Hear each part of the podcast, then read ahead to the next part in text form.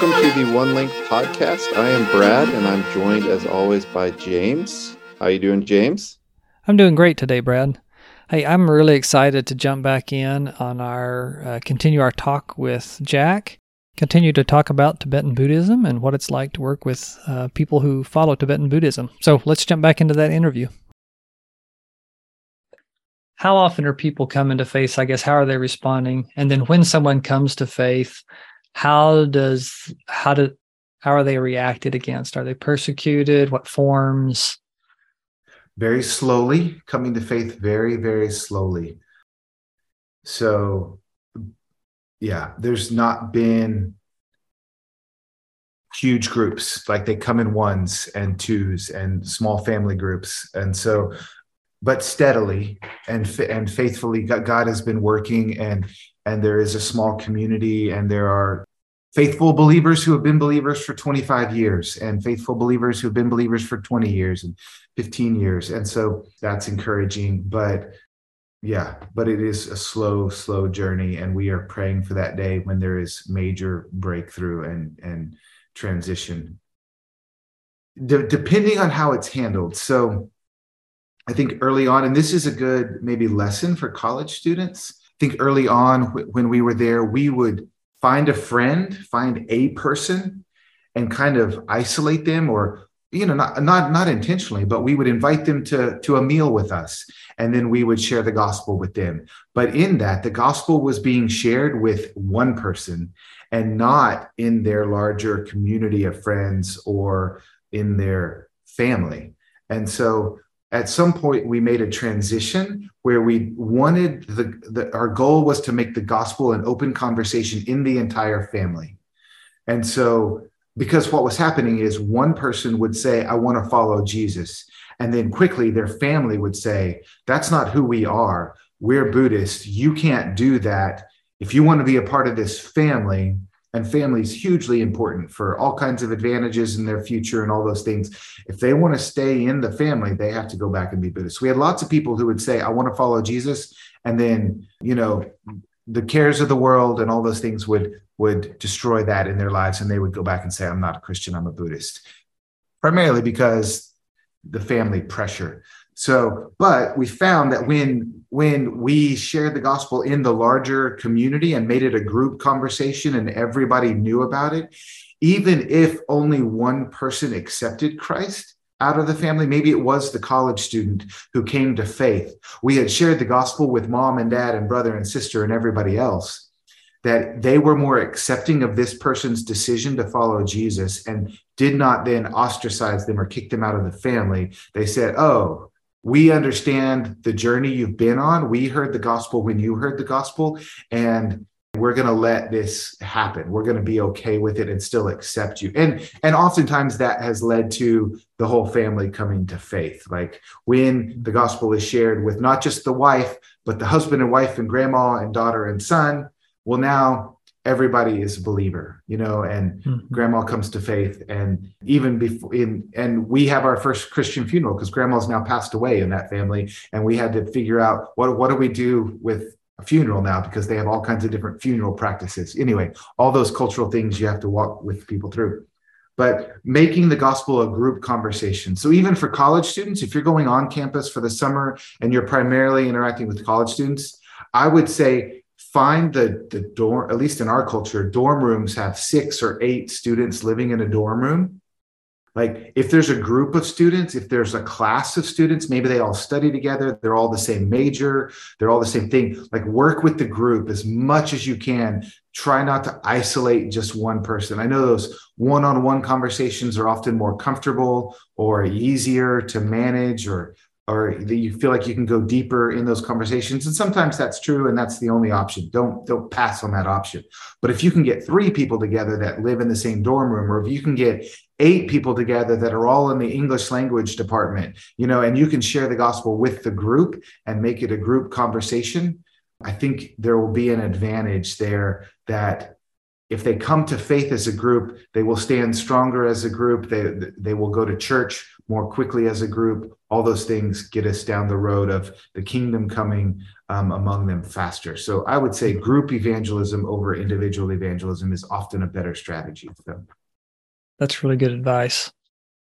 What about how does Buddhism relate to women? Like the three of us are guys. We tend to have a lot of guys on the podcast. Mm-hmm. How is I don't know if I can ask the question more succinctly. I guess we talked about beggars earlier, like beggars are treated worse probably there than otherwhere because of, of this worldview. How does it affect females, women? I don't know that Buddhism affects the culture's view of women. I think my take on it would be that there's just a, a general cultural hierarchy that men are more important than women. Yeah. And I I hesitate to speak to, to say too much. My wife could probably answer this question better than I can. She interacts with a lot of women and has their perspective on things a lot better. I, I wish she could answer this for us. But but there's also I, I say like so a couple of practical examples. I'll just give you these examples and you can extrapolate whatever principles you want out of this for the larger culture. But like we have a friend who came to faith. She's a believer. Her husband is not a believer, but has mistreated her, has abused her, has has destroyed Bibles that we've given her, has just years and years and years of abuse. And yet her Christian faith has continued to call her to to love him and to serve him and to faithfully stay with him and not divorce him.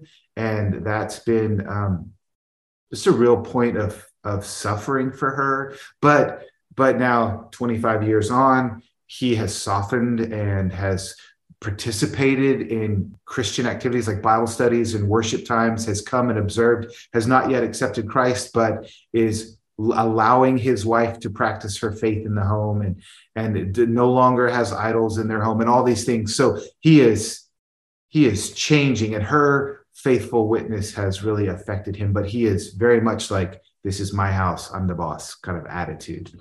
But culturally this is a weird thing. So half of not half exactly but a portion of our culture traditionally were farmers and a portion of our culture traditionally were nomads so the farmers made the grew the plants and created the barley, and then the, the nomads had the animals and created the milk and the butter and the cheese and the meat.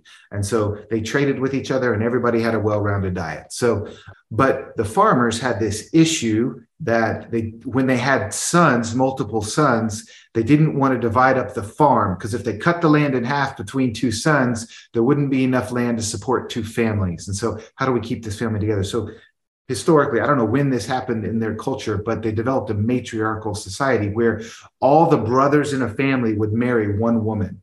So eh, there's still families today where three brothers or two brothers or four brothers all have the same wife. So that the land is so there's one family, there's one family of say two brothers and one wife, and then there's maybe four kids, you know, two girls and two boys. There's four kids all with the same mom and with two dads. And nobody knows really who is their dad and who's not their dad. But it's all of that is to keep the farmland unified so they can support one family on one farm. So so the, the the mom becomes the center of that family she becomes the most important person in the family she kind of holds the family together and often it's the women who are saying let's go to the temple let's do buddhist practices they're you know, gathering up the kids and taking them to temple on the holidays and doing all of the important stuff where dads are like, eh, I'm going to stay home and one work or two drink and not work. So like there's a lot of that too. So yeah, so w- women play a really important role in the culture of keeping families together and often driving religious practices, but men still see themselves as the boss and physically stronger and take advantage. So, like many cultures, yeah. I think, around the world. Jack, I'm I'm kind of looking at the time here, and I want to make sure we don't neglect uh, before we end to ask you this, and that is, if we have people listening here and they think I really want to pray more specifically or more uh, informed for Tibetan Buddhists, what would be a couple prayer points you'd encourage them to pray about? Yeah, one, I, we pray often that people will be discontent. I think one of the greatest opportunities for the gospel is when somebody's life is disrupted and they realize Buddhism isn't solving their problems. Like that's those are the moments we look for. Often we we've seen a lot of monks, not a lot. We've seen a few monks come to faith over the years because they've been discontent. They've seen behind the curtain of Buddhism, they've been on the inside of it and they've seen lots of terrible things in monasteries where there's all men together living in, in those communities, but they've seen just how Buddhism hasn't answered their deepest problems, their deepest needs. And so they've come out really discontent. They've left the monastery, they've quit Buddhism. They said, I just don't want to follow that. And they've begun searching for something else and in that journey they found christianity. So we we take that and we extrapolate. Let's pray for that discontent moment. Let's pray for them to go and try buddhism and it fail on them. And then for the then for second prayer request would be for broad gospel proclamation that we want to see the gospel penetrate every area of life that when people walk in my, my, prayer right now is that when people walk into a village in the future they are no longer confronted with who is jesus? Is he the god of this mountain or that mountain? But they're they're they're meeting people on the street when they start a gospel conversation and people go I think I've heard of something like this. And we're we're dealing with that with some online tools right now. We've got some projects trying to create broad seed sowing gospel proclamation on the internet, right? Because everybody's got a tiny little screen in their pocket where they can engage with the with new ideas in the world. How do we get the gospel in the in that moment? And so I want to see in five years or 10 years or 15 years, students going to these places and walking into a village, you know, driving two days to the middle of nowhere, walking into a village and saying the name of Jesus to somebody, and somebody going, I think I've heard something about that on my phone.